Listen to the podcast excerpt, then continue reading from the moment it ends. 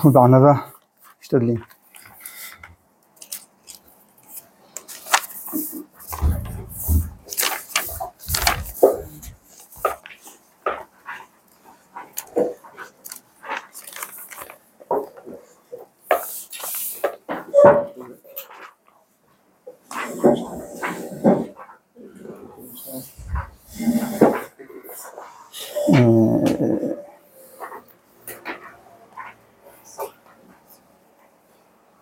הגענו לדלת? מה? ט'? השגה? יכול להיות שבט' רשמתם בגלל שזה מקביל ל... בחטא רשמנו איזה הערה, אבל אני לא רואה הערות בד' ז', אני לא רואה הערות, כן. אני חושב שאנחנו בד'. יכול להיות שהגענו לח' בגלל איזה הקבלה למשהו. מה? אה, מכבוד רב. כן.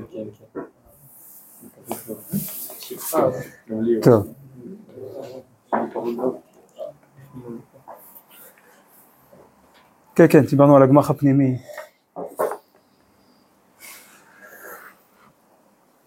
ד' הענווה היא מחוברת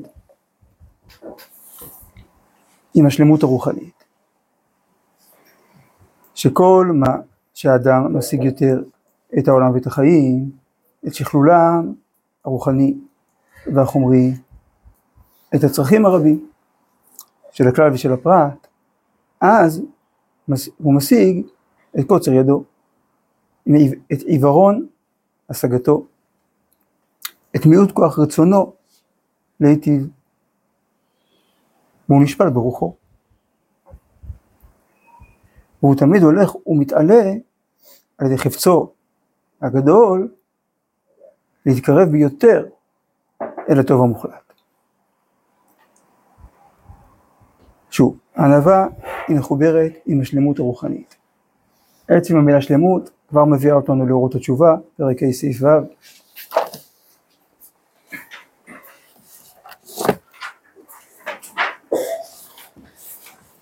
שבו נמצאת האמירה הבסיסית של הרב לגבי המושג הזה שלמות, יכול להיות שכבר דיברנו על זה פעם, אבל תמיד טוב לחזור על זה.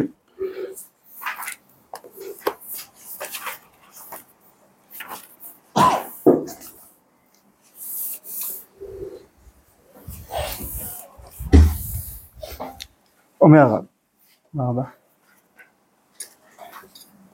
מבלעדי מחשבת התשובה, מנוחתה וביטחונה, לא יוכל האדם למצוא מנוח, והחיים הרוחניים לא יוכלו להתפתח בעולם.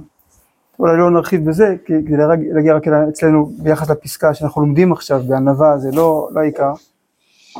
אז אה, אולי נתחיל מלזאת התשובה היא טבעית לאדם, ועם השלימתו, כאן. אם האדם, כלומר אם הכוונה הגם, זה שהאדם עלול תמיד למכשול, להיות פוגם בצדק ובמוסר, אין זה פוגם את שלמותו. שלם ומושלם הם לא אותם מושגים. מושלם זה בלי חסרונות. שלם זה משהו אחר. אדם יכול להיות מלא חסרונות ושלם. איך זה יכול להיות?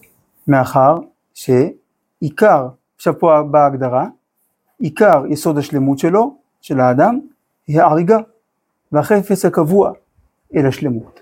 כלומר, מה זה שלמות? זה לא נתונים, זה לא מצב, אלא איכות של תהליך. כשאדם נמצא, אדם נמצא בחיים תמיד בתהליך. אם התהליך הזה נמצא בצורה המיטבית, זה שלמות. למה זה שלמות? כי מה זה להיות שלם? מה זה להיות אדם שלם? להיות במקום שבו השם רוצה אותי. באיזה מקום השם רוצה אותי? עושה את המיטב שלי ושואף לעוד. זהו, לא יותר. הוא לא מצפה, אין פה איזה מדד אובייקטיבי. הוא לא מצפה שאני אהיה כמו אברהם אבינו, כמו באמרה הידועה של רבי זושה. הוא מצפה שאני אהיה אני באמת. זה שלמות, להיות אני באמת. כמו בהקדמה למסילת ישרים, אבאר בו תנאי העבודה השלמה למדרגותיהם. אבל בכל מדרגה יכולה להיות עבודה שלמה, שלמה, למדרגתה. ואין שלמות אחרת. עיקר יסוד השלמות שלו, של האדם, היא ההריגה והחפץ הקבוע אל השלמות, שההריגה זה הצד הכי הכי פנימי, כמו אליך נפשי תערוג,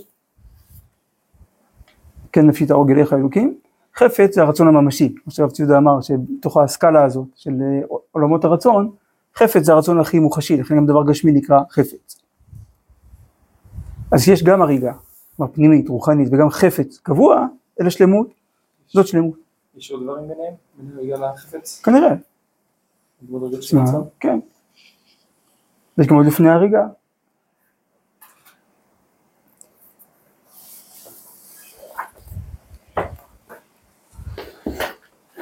אז שוב, הענווה היא מחוברת עם השלמות הרוחנית. עכשיו, למה, למדנו, למה קפצנו לאורות התשובה? כי בסוף הפסקה שלנו, תראו שזה השלמות שהרב מתכוון אליה כאן, כי מה אומר הרב בסוף הפסקה? הוא תמיד הולך ומתעלה על ידי חפצו הגדול, להתקרב ביותר אל הטוב המוחלט. אז מאורות התשובה הבנו שזה בדיוק, להיות תמיד הולך ומתעלה על ידי החפץ הגדול, להתקרב ביותר לטוב המוחלט, זה שלמות.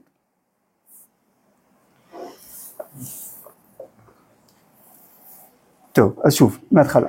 הענווה היא מחוברת עם השלמות הרוחנית. למה?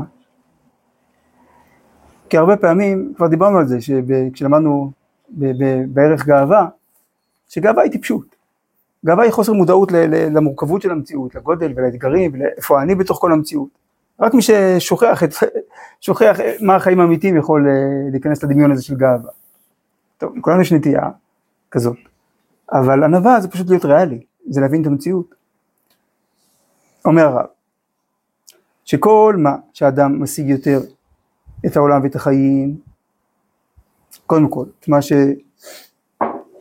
כל מה שיש. ועוד כמה הם צריכים להיות, יותר, את שכלולם, את היכולת, ממילא את המחויבות, לשכלל אותם, את העולם ואת החיים. שכלולם הרוחני והחומרי.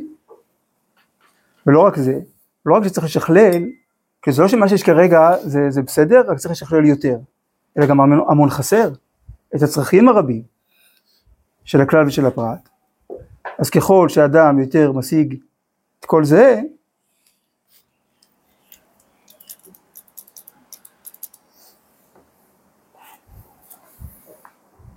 עכשיו כל פעם שאני כותב בספר עוד משהו אני שמח, בשביל מה הוא נשאר? בשביל השכלול, שיהיה כתוב יותר.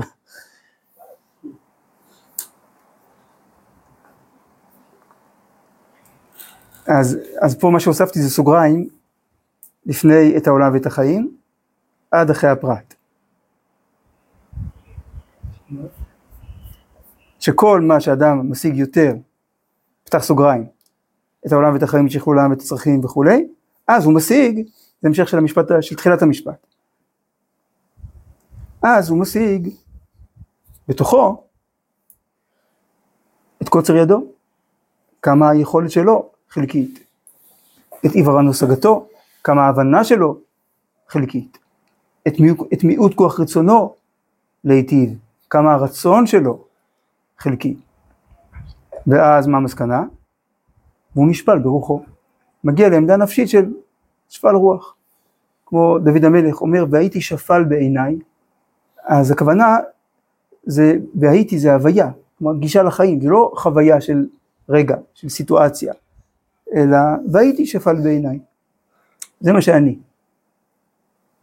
ברוך אתה אדוני אלוהינו מלך העולם שכל נמזורו.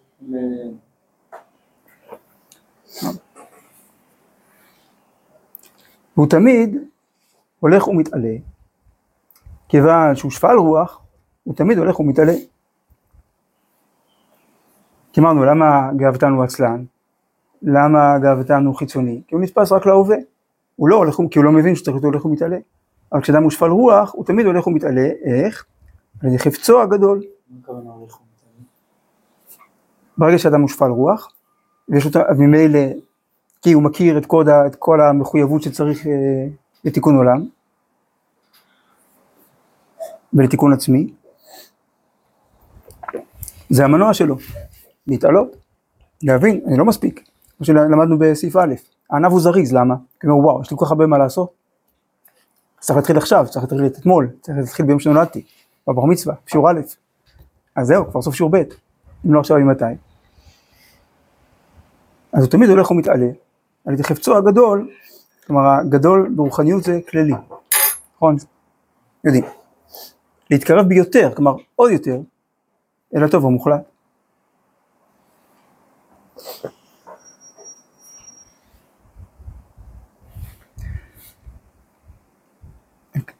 נוסיף עוד, זה קשור לעוד מקומות ברב, יש פה קוצר ידו, עיוורון השגתו ומיעוט כוח רצונו. זה שלושה דברים של שכל, יכולת ורצון, שמופיעים ברב כמה פעמים ביחד. עכשיו הוא אומר ששכל מוליד יכולת, ו... סליחה, שכל מוליד רצון, ורצון מוליד יכולת. מה ככל שאדם יותר מבין הוא יותר רוצה, ככל שאדם יותר רוצה הוא יותר מסוגל. וכאן הרב אומר שאדם שבודק את עצמו, משיג את המציאות בצורה יותר שלמה, אז הוא משיג את קוצר ידו, כלומר היכולת, את עיוורון השגתו בשכל, ואת מיעוט כוח רצונו.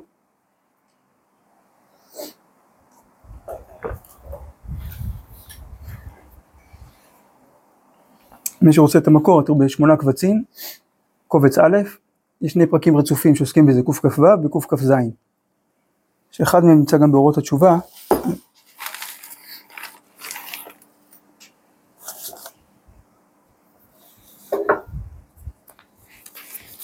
לא בטוח שנמצא אותו עכשיו.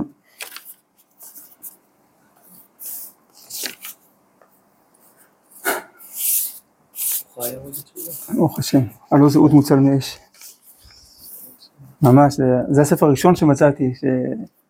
עם הערות, ואז הבנתי שגם כשיש מידת הדין, כל רגע עוצר את המלאך איפה שאפשר, די די, בזה אל תיגע. זה בשביל מצר מטעי.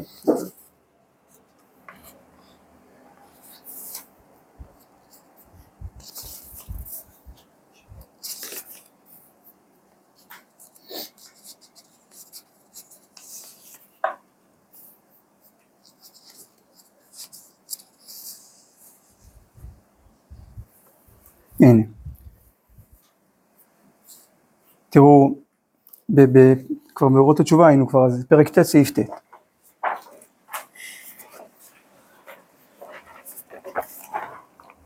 שזה, זה שמונה קבצים א', אה, סעיף קכ"ז.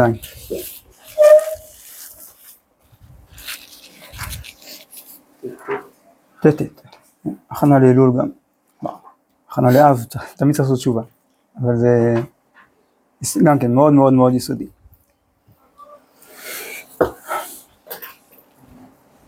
לפחות את. את ההתחלה, כל חטא נובע מפגם ביכול, ביכולת, בנפש האדם. לא הייתי מסוגל, זה היה גדול עליי, לא הצלחתי. חיסרון יכולת. נחלשה הנפש, ואינה יכולה לעמוד נגד נטיית הרע שבה. חסרון יכולת זה בצאתו אל הפועל, מחלישו את כוח הרצון של הטוב. כלומר זה לא צריך, אחרי המילה שבה, צריך להיות פסיק, לא נקודה. וככה נראה לי, שאלתי את הרב טאו, הוא אמר שכן. ככה, עוד פעם, כל חטא נובע מפגם ביכול, ביכול בנפש, ביכולת בנפש האדם, נקודה. עכשיו, נחלשה הנפש, עכשיו הרב מתאר את כל התהליך. נחלשה הנפש ואינה יכולה לעמוד נגד, נגד נטיית, הרע שבה, חסרון יכולת זה, בצאתו אל הפועל, מחלישו את כוח הרצון של הטוב. פגיעה ביכולת מביאה לפגיעה ברצון. חלישות הרצון מחוללת חלישות הידיעה. והכרת הטוב מטשטשת. כלומר, אדם שנכשל בפועל, כן, עכשיו זה מלמעלה, מלמטה למעלה. היכולת נפגמת, היא לא שלמה, ואז אדם חוטא, ואז זה מחליש את כוח הרצון, שזה ה...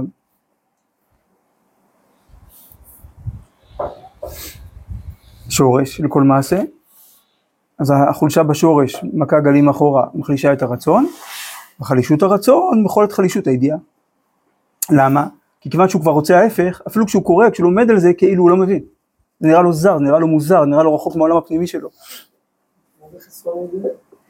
חסרון בהבנה. כמו שהרב אומר בהמשך, הכרת הטוב מטשטשת. עכשיו, אז ככה, עכשיו, אז ממילא מה התיקון? שוב, להפוך את זה, להבין, לרצות, לעשות. לכן אומר, בתשובה הבאה אחר בינה, כמו שאומרת הגמרא. נכון, שלכן קודם אתה חונן אדם דעת, הוא מלמד לנו בינה, ואז שיבנו. במגילה נדמה לי. הנה כתוב מגילה י"ז. ולבבו יבין ושב. התשובה הבאה אחר בינה, כשמגבירים את הכרת הטוב, ופה שוב סוגריים, הבאה בשלמותה גם עם, גם עם הכרת הרע, הרע מבחין את הטוב. כשעומק הרע נעשה ידוע ברעת, ברעתו, מביק יותר עומק הטוב בטובו. וכל מה שידיעת הטוב מתגברת, מתבררת, סליחה, והפגם שגרם החטא להחשיך את הידיעה, הולך לו, על ידי השבת הרצון ונטיית הנפש של הטוב, מתעוררת על ידי ההכרה, גם כן הנטייה לבסס את רצון הטוב. ולהציל גם אותו, לכם, מפגמו של. תודה. והנפש אשר נחלשה מקבלת את טובה בזה, ואז כתוצאה מזה, אז החולשה של הנפש מקבלת את טובה בזה להעמיד את נפילתה ולתקן את יכולתה, שתהיה במלואה בתור יכולת לטוב. אז הנה, אותם ביטויים שכל, אה, אתה תהיה צועק. רצון, יכולת. צרת, היא העונש או... צרת, עונש או פרס.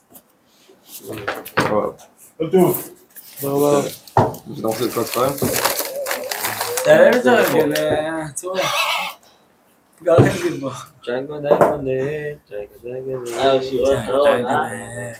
צ'אגה צ'אגה מה אני אעשה, איפה דניאל? היי, הנה עכשיו ממש קשור, אי אפשר להשיג השגה ברורה, אם בואנה, חצי אותך, אני ענווה. שנה מנסה באמת לצאת כבר, ברוך לך דניאל, כל היציאות. אמרנו, גאוותן זה אחד שלא מבין וזה סותם אותו עוד יותר, לא מסוגל להבין, הוא לא רוצה להבין, כי הוא כל כך מאוהב בדמיון שלו, שחבל לו לוותר על הדמיון הזה, כי יפגש עם מציאות האמיתית, כי תגלה לו כמה הוא לא שלם. אז מה נשאר? לא אחי. ממש מכור, אחי. אז הוא לא מסוגל להבין שום דבר, אתה? עכשיו רק לא צריך... איפה זה כתוב בגאווה? רשמתי פה ב', ד', ט', ט"ו, ט"ז, חמישה מקומות, כן, לחוף. הנה, נקרא- אז נקרא את זה ככה. אתה-. אתה בא לים, מתניה. אין בכל המידות מידה רעה המגשמת את שאינו יכול לרומם את רוחו להדר רוחניות, כל הערב, הגאווה. מה אני יכול לעשות בערב, אחי? כל מה היא אני בלב, אי אפשר לשוב בתשובה, אי אפשר להשכיל כל שכל טהור, שוב הרצון, השכל. ט', זה קריפי. גאווה היא הטיפשות, היותר פראית.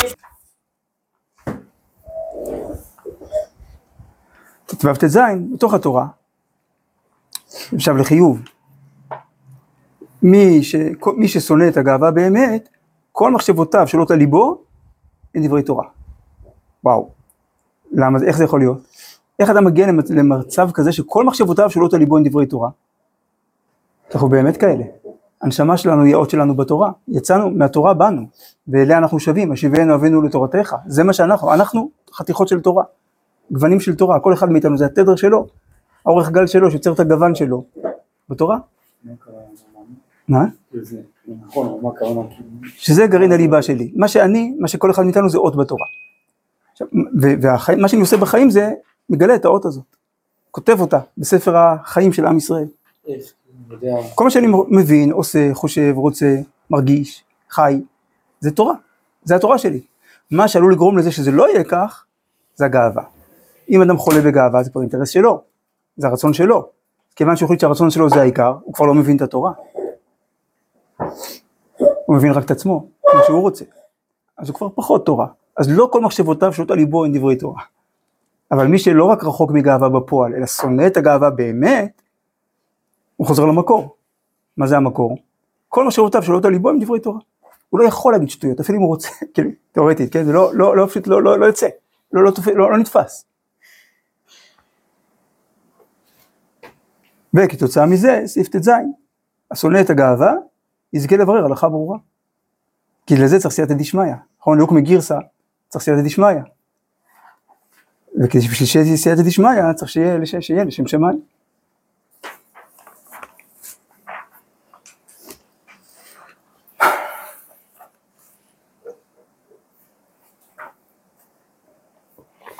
ו'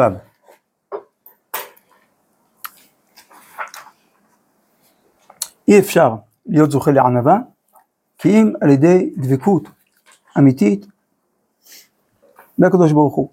כלומר ענווה היא תוצר לוואי של דבקות. ענווה, עם זה שזו מידות, מידה מאוד מאוד שורשית, מאוד יסודית, שורש כל המידות הטובות, היא בעצמה תוצר לוואי של דבקות. מה? אה, נראה, בפרק י', סוף אורות התשובה, פרק י' סעיף ד'. סוף הסעיף. י' ד'. המשפט האחרון. בדבקות בעצמה תבוא למעלתה העליונה, אה, מה מייצרת דבקות? עד שגאות השם תגלה בנשמה, אורות התשובה, י' ד' בסוף, בדבקות עצמה. תגלה בנשמה. ו... הנה, שורה שנייה בעמוד ל"ו למניינכם. והדבקות עצמה תבוא למעלתה העליונה, עד שגאות השם תגלה בנשמה, וממילא, דווקא אמרתי לעצמי, כשחשבתי שהכל נשרף, אני יהיה לי יותר ספרים פה לחבר'ה, אז נוכל... וגאות עצמה, הדבקות עצמה תבוא למעלתה העליונה, עד שגאות השם תגלה בנשמה, וממילא אין קץ לענוות הצדק שתופיע עימה. כי איך יתגאה האדם בעומדו לפני מקור כל השלמות? אור אינסוף, העליון, המרומם כל ברכה ותהילה. כלומר, אדם שיודע שהוא נוכח פני השם, איך יכול להתגאות? כל הגאווה מתחילה משכחת השם. ורם לבביך ושכחת.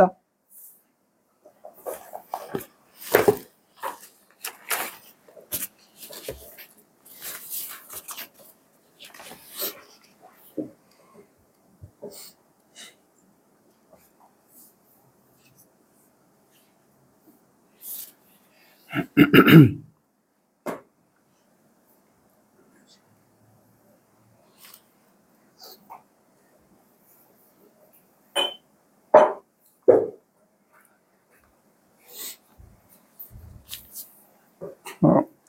כזה משל של רבי ישראל מרוז'ין, אז זה מישהו שהוא היה, הוא היה ראש הכפר.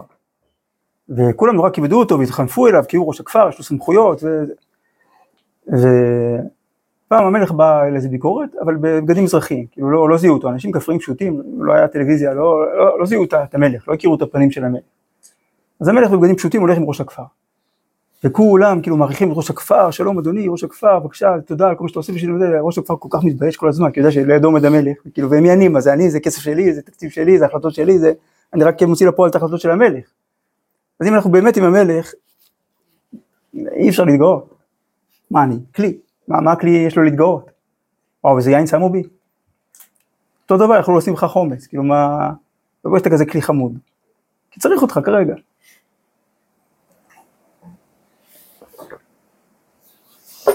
טוב, אז אי אפשר להיות זוכה לענווה, כי אם על ידי דבקות אמיתית בהקדוש ברוך הוא. המוכשר, דבקות של אמת, ראוי לו להרבות בלבישת תפילין. ואני רואה יש לי פה רמב"ם.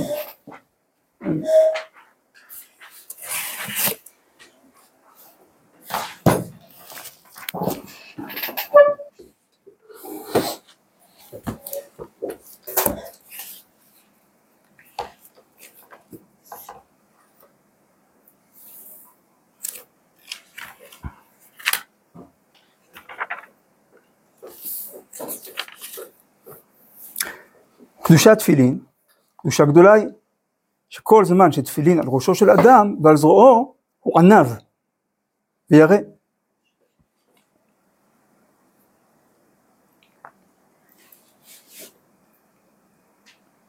ואינו נמשך בשחוק ובשיחה בטלה, ואינו מהרהר במחשבות רעות, אלא מפנה ליבו לדברי האמת והצדק. לפיכך צריך אדם להשתדל להיותן עליו כל היום, שמצוותן כך היא. אמרו עליו על רב, תמיד רבנו הקדוש, שכל ימיו לא ראו שהלך ארבע אמות בלא תורה, או בלא ציצית, או בלא תפילין.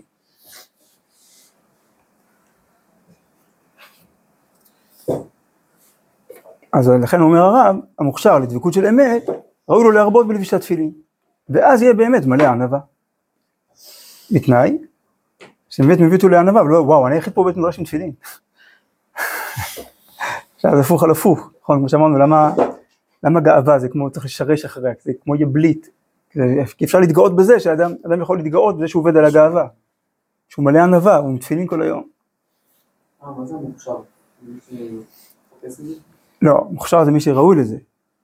שזה זה, כבר, הוא הביא את עצמו למצב שהוא, שזה מתאים לו. אז אדם כזה כנראה גם מרגיש את זה. שהוא- שהוא למד את ההקדמה של מסילת ישרים, ואחרי זה הבין מה חובת אדם בעולמו, ואחרי זה זהירות זריזות נקיות פרישות טהרה, ואז, כאילו, חסידות ענווה ויראת חטא גם חשוב, כן, אבל רק... אה,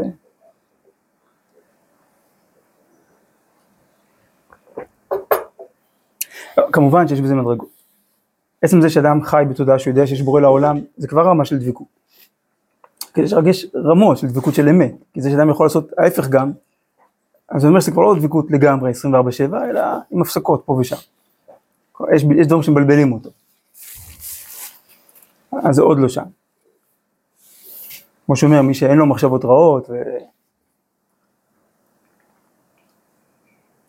טוב.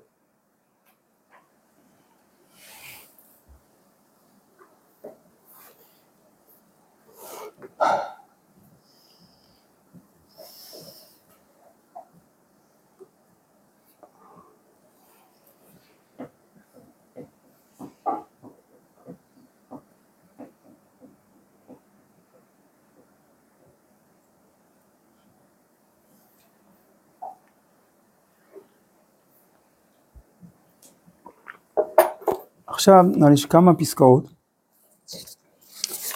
אולי אפילו מפה עד, אה, עד הסוף, על הענווה ועוצמה, על הענווה ראויה, שהיא בעצמה גם הגאווה הראויה.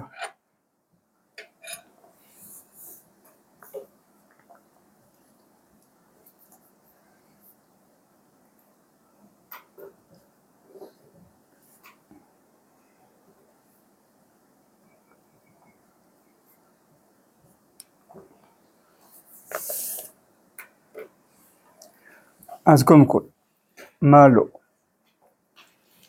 זין, כל זמן שהענווה מביאה עיצבון, היא פסולה. וכשהיא כשרה, מוסיפה היא שמחה, גבורה וכבוד פנימי. עוד פעם. כל זמן שהענווה מביאה עיצבון, היא פסולה.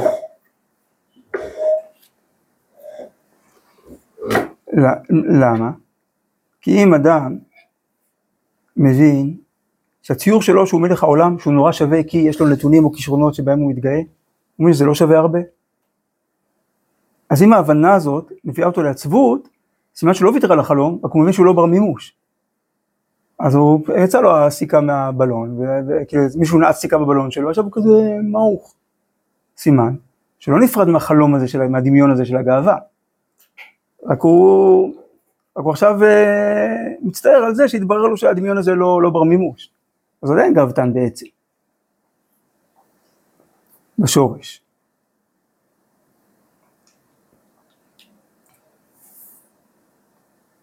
למה שענווה תביא עיצבון? אז אמרנו, אה, הסבר אחד זה מה שאמרנו, וגם אפשר לראות במוסר אביך, בפרק ג', יש לכם גם פה. כן.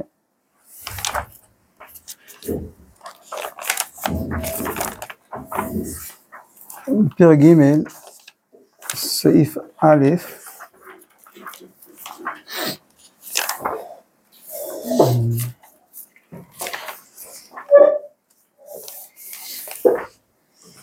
בואו נראה. הנה פה, ב- אצלכם זה עמוד מ"ט למטה, פסקה התחתונה.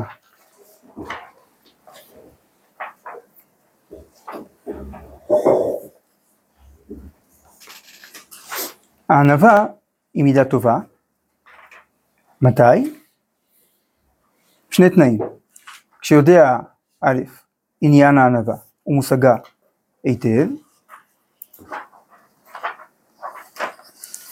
ב', ויודע איך להתנהג בה ולהכניסה בנפשו.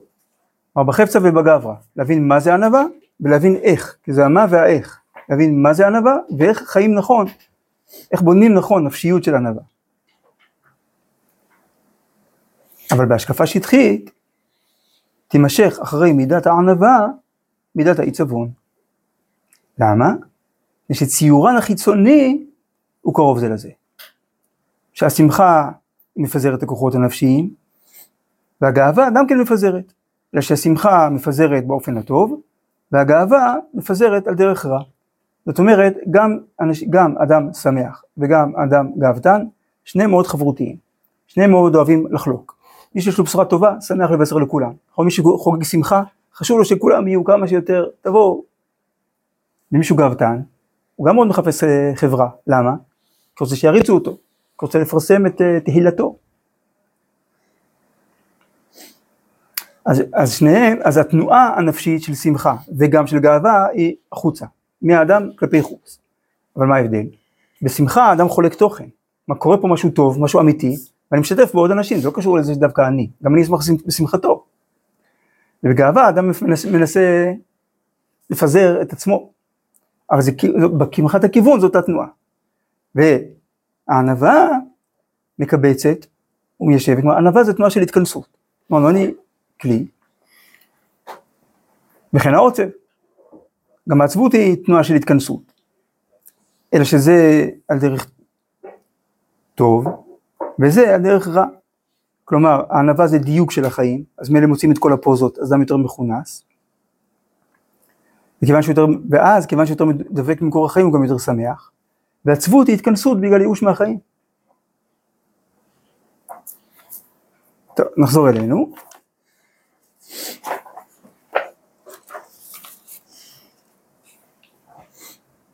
או אולי, אולי נמשיך לקרוא. כי חבל, כי ממש יש פה אוצרות, וזה אקטואלי יומיומי.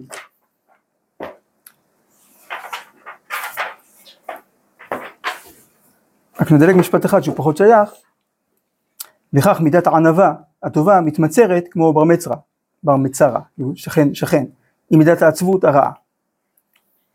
כשלא יתלמד בפרטיות, באופן פרטני, איך להוציא את מידותיו מהכוח אל הפועל, אז כשיעלה על ליבו מידת הענווה, וירצה להמשיך בציורה, כלומר לחיות אותו יותר ויותר, וציורה באה על ידי הכרת קטנות ערכו, כלומר כשאני לעצמי מה אני, ואנוכי עפר ואפר, ומידת העצבות גם כן באה על ידי השגת חסרונותיו. רק מה ההבדל? עצבות זה חסר לי, חסר לי אז אני עצוב, וענווה זה אני חסר, אני בהווייתי חסר, ואני מצפה שהשם ימלא אותי. על כן, תבואנה לו שתיהן ביחד. ועצבות, אז כיוון שהן דומות, כן, תחושת חוסר, אז אם אדם לא מבין מה זה ענווה, אז היא מתבלבלת לו עם עצבות, ואז מה קורה? והעצבות תערבב ותגדיר כל נועם מענווה וזיווה. עכשיו מה האמת? ובאמת, אף על פי שמצד חיצוניותן של הענווה והעצבות, כמו כאילו דרך אחד להן, אבל בעומק שורשיהן הן רחוקות מאוד זו מזו. כלומר השאלה היא לא איך זה נראה, אלא מאיפה זה נובע. פה ההבדל. כלומר כלפי חוץ יכול להיות שענווה ועצבות יכולות, עלולות להיראות דומות כלפי חוץ, בדרגים מסוימים. השאלה היא לא איך הוא נראה, אלא ממה זה נובע. כי, מה? כי העצבות לא תבוא, כי אם אחרי החליטו היות ערכו האישי מרומם, והוא רואה לי גדולות, באמת חבל שהעולם לא מכיר אותי. ואז מה קורה? כשהוא נשאב לאשליה הזאת, ואז הוא למורת רוחו, הוא מוצא בעצמו חסר, חסרונות ומחסורים שלא כראוי לו, לפי הדמיונות שלו. וזה בוודאי מדאיב לב הנפש, ואין בו מידת האמת. אבל הענב, זה, זה, זה שורש העצבות. שורש העצבות הוא גאווה. אבל הענווה הבאה, אחרי ידיעתו שאין עניינו בעצמו, כשאני לעצמי, מה אני? מצד עצמו הוא לא ראוי אל שום גדולה. בכל גדולה וטובה שתגיעהו, היא חסד השם יתברך עליו. כלומר, התודעה שלו זה לא מגיע לי, לא מגיע לי כלום. אין שום סיבה לדרוש משהו, לצפות למשהו, הכל חסד השם. אז יהיה שפל בעיניו. אמרנו כמו דוד המלך. ונגרע בערכו, נגרע זאת אומרת חסר, כמו ונגרע מערכך. אבל עצב לא ידע, רק ישמח במנת גורלו, ומעט הטוב אשר ימצא בעצמו, יודע להשם חסדו עליו. וגם יזדרז לקנות עוד הרבה מעלות חמודות, שכיוון שרואה שאם היותו בלתי ראוי מצד עצמו, גבר עליו חסד השם יתברך להיטיבו, כזאת, יספיק גם כן להקנותו, גדולות ונפלאות מאלה. כמו שהשם נתן לי, כל מה שיש לי עכשיו זה בחינם. אז אם כל העניין זה שהשם נותן לי, הוא יכול לתת לי עוד הרבה יותר, למה לא? אם רק יהיה ראוי להחזיק את זה, אז אין הדבר תלוי אלא בי. אני כלי, אז אם אני כלי אפשר למלא הכל. זה מתחיל מזה שהוא מעט טוב שימצא בעצמו. כלומר זה סוג של אה, הפתעה. כן, יש בי. באמת לא מובן מאליו, אבל הנה, השם נתן לי. טוב, אז זה מסביר את מה שלמדנו פה בענווה, כל זמן שענווה מביאה עיצבון היא פסולה. אז שאלנו למה שענווה תביא עיצבון, וראינו למה. וכשהיא כשרה, מוסיפה היא שמחה, גבורה וכבוד פנימי. שמחה, כי אמרנו זה ענווה, היא תוצר של דבקות, כמו שראינו בסעיף הקודם, ועוז וחדווה במקומו. כשזה נמצא במקומו הוא מלא עוז וחדווה, הוא מלא תחושת עוצמה ושמחה. ומלא גבורה, זה העוצמה. יסיס כגיבור, גבורה ושמחה הולכות ביחד. וכבוד פנימי.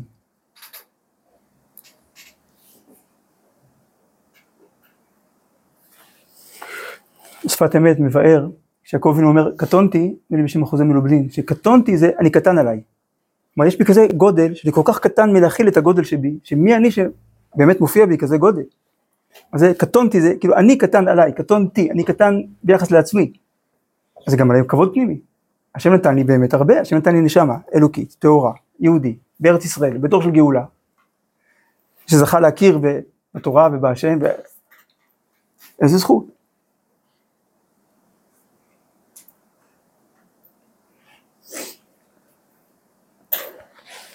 אז, אז ממילא, כמו עם העצבות, אז גם ביחס לכוח הפעולה. עצבות, זה אחד ההבדלים בין צער לעצבות, שעצבות משתקת, וצער מדרבן.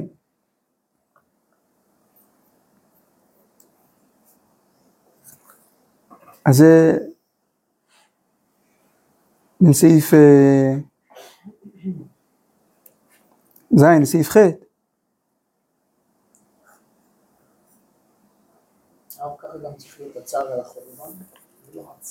כן, זה אבל, זה יותר, יותר עמוק מצער, זה אבל ממש, אבל זה לא עצבות. כאילו הזה בסוף שמחה? כן, כמו שאדם מתאבל על קרוב, שהוא, שהוא שמח שהוא זכה להיות קרוב אליו, ולכן כל כך קשה לו שהוא, שהוא, שאין. כשאדם מתאבל על זה שאיבדנו את המרכז הזה של לב החיים, של הדבקות של כלל ישראל בקדוש ברוך הוא, אז הוא שמח על הראויות לכזה דבר, אבל זה עוד יותר מדגיש, מדגיש את האבל. לכן, ממילא, אבל, כן, כי זה לא דבר שהוא בלתי הפיך.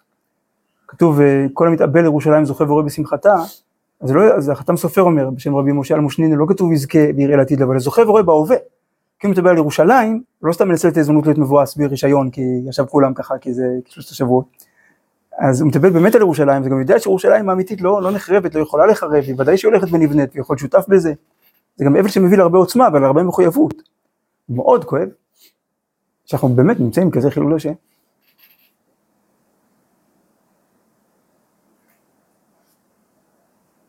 מה, בעזרת השם, נלך עם הילדים שלנו, תלכו עם הילדים שלכם לבית המקדש, תלכו באיפה שישב השוק, ותגידו להם, אתם יודעים מה היה פה פעם, מה, פה הלכו מחבלים ואתם כאילו הסתכלתם ככה והם עברו מולכם ככה, ו...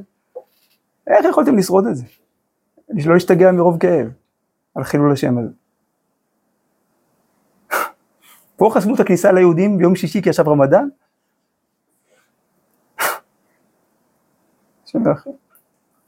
במצב הרבה יותר טוב מאשר לפני 70 שנה, ועוד 70 שנה היה הרבה יותר טוב.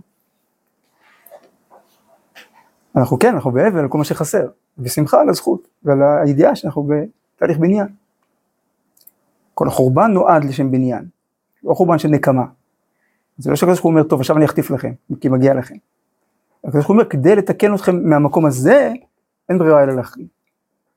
ומרגע החורבן מתחיל בניין, לכן ביום החורבן נולד משיח. כי לזה נועד החורבן. לבנות בניין מתוקן יותר.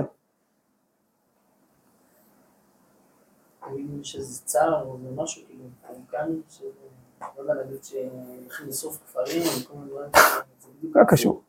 נכון, זה חיצוני לגמרי. זה אולי רצון טוב, אבל לא, אבל עקום, שלא מבין שורש העניין. זה, זה מוריד את זה לרמה של מלחמת כנופיות. שרפתם לנו, נשרוף לכם. למרות שזה כאילו כבוד ישראל, אבל זה לא. כבוד ישראל זה שיש מדינה ושיש צבא. זה שיש באמת דברים שצריך לתקן, נכון? צריך לתקן הרבה. כאילו, לא שם כזה. כן, זה מוריד את, זה, זה מוריד את כל הערך, זה לא עם ישראל שחוזר לארץ ישראל, זה, זה כאילו, זה כאילו עכשיו מלחמת כנופיות בין אה, כאלה לכאלה.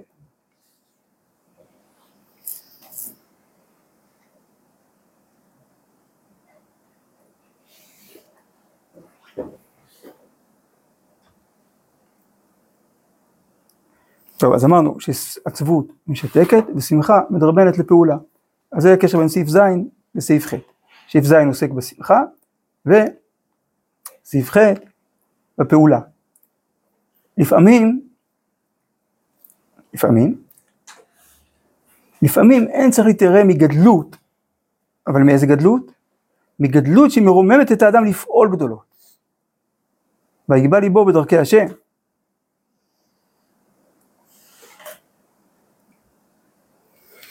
כלומר, אם תחושת הגודל מביאה אותי לתבוע מעצמי גודל, אז היא חיובית, זה לא גאווה. והענווה כולה מבוססת על גדלות קדושה כזאת.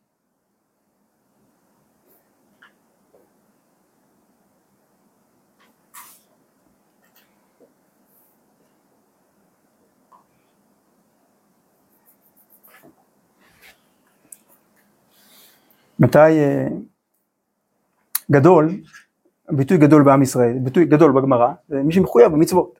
נכון? עכשיו הוא נקרא גדול. אז מישהו גדול, זה מחויב במצוות. אז מי שככה הוא חווה את הגדלות שלו, כמו שגדלות מחייבת, אז טוב שירגיש גדול. וזה, מה? זה כאילו מוסב לי מחויבות.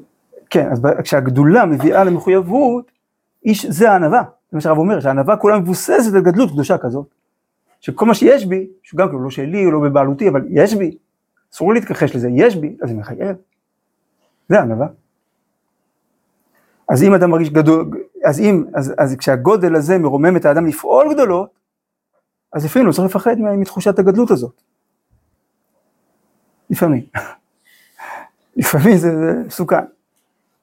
כמו שהרב אומר שאדם שרוצה לעשות משהו טוב, אז הוא יגיד לעצמו, רגע, אחרי זה זה יגרום לי למלא זה, אז כאילו, עדיף שאני לא אעשה, אז זה שזה שטויות, כאילו. זה יצר הרע. כן. זה יצר הרע קלאסי. כי כשאדם רוצה לבלות, זה אומר איתו מי אני שאני אבלה. רק כשהוא רוצה לקבל לעצמו משהו בלימוד, וזה פשוט קל לעשות טוב, מי אני שאני אעשה את זה, אולי זה גאווה. אבל מה זאת אומרת? שדווקא בלימוד גם כן צריך לרצות את ש? זה. דווקא בלימוד זה נכון אבל מצד שני גם כן צריך לרצות לא, דווקא בלימוד, כן- כן צריך לרצות את זה. לא? מה זה את זה? כי אם אדם רוצה משהו זה כן כאילו, ברור, נכון שהוא צריך להגיד מי הוא, כן צריך ללמוד. נכון. לא כאילו. ברור, ברור, לכן אני אומר, זה יצר הרע. כי בענייני קדושה, היצר המקטין אותנו, מי אני מה אני. בענייני חולין, הוא מעצים אותנו, כל מה שבא לי לגיטימי. זה צריך להיות להפך. שבענייני חולין, אדם יגיד, רגע, מי אני מה אני, בטוח שזה מתאים לי. בענייני קדושה, אדם יגיד, כן, אני בן של אברהם, יצחק ויעקב, אני, מתאים גם לי. טוב, וואו, נמשיך באלול, בעזרת השם.